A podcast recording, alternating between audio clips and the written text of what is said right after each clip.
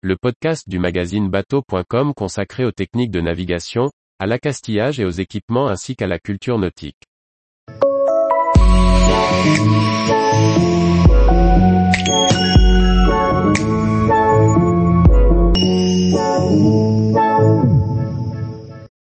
Taha, trois mouillages pour une escale culturelle et gustative. Par Julie Leveugle. En Polynésie française, l'île de Taha offre plusieurs zones de mouillage variées aux plaisanciers. Le séjour en bateau à la découverte de l'île promet d'être rythmé par des activités et visites insolites. Parmi les îles de la Société, dans l'archipel des îles sous le vent, Rayatea et Tahaa sont deux îles situées dans un même lagon. En bateau, il est possible d'entrer dans le grand lagon par dix passes différentes, en fonction de la provenance et des conditions. Au nord, Taha est en forme de trèfle et s'étend sur 90 km. Raisonnablement fréquentée des plaisanciers, celle que l'on surnomme l'île Vanille présente plusieurs mouillages aux paysages variés. Nous avons souhaité vous présenter trois lieux dans lesquels les habitants ont à cœur de partager les richesses du territoire et réservent un accueil particulier aux plaisanciers.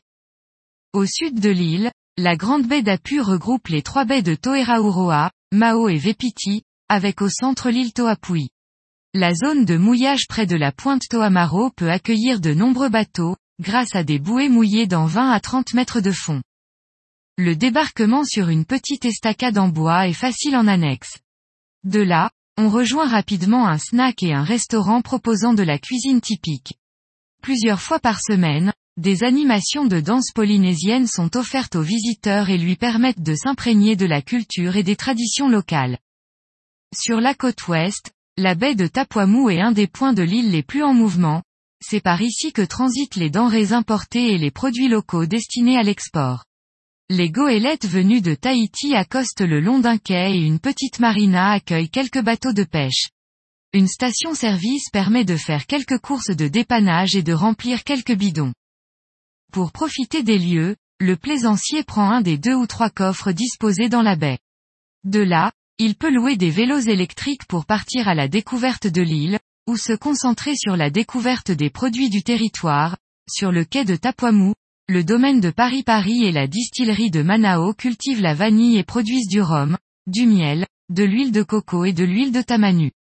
Après la visite gratuite des sites, il est possible de déguster les produits et de faire des achats.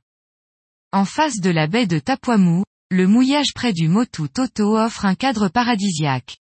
Ce n'est pas un hasard si un grand hôtel de luxe a fait le choix de s'implanter ici. La zone de mouillage permet aux bateaux de se mettre à l'ancre dans des eaux cristallines et des fonds sablonneux, avec 2 à 8 mètres de profondeur. Les trois passages entre le Motu Toto et le Motu Attenant forment le site du jardin de corail. Ici, des milliers de poissons se pressent pour animer de belles sessions de découverte sous-marine. Le snorkeling se fait en eau très peu profonde et ne présente aucune difficulté. Au mouillage le soir, le soleil se couche derrière Bora Bora. À un peu plus d'un mille au nord, la visite de la ferme perlière Love Pearl Farm mérite définitivement le détour. L'équipage prendra un des coffres disposés en face des installations et profitera du ponton mis à disposition par la structure pour débarquer. Ici, la présentation de la culture perlière est professionnelle et complète, les perles nues ou bijoux montés de qualité. De quoi ramener des souvenirs de cette belle escale. Tous les jours, retrouvez l'actualité nautique sur le site bateau.com. Et n'oubliez pas de laisser 5 étoiles sur votre logiciel de podcast.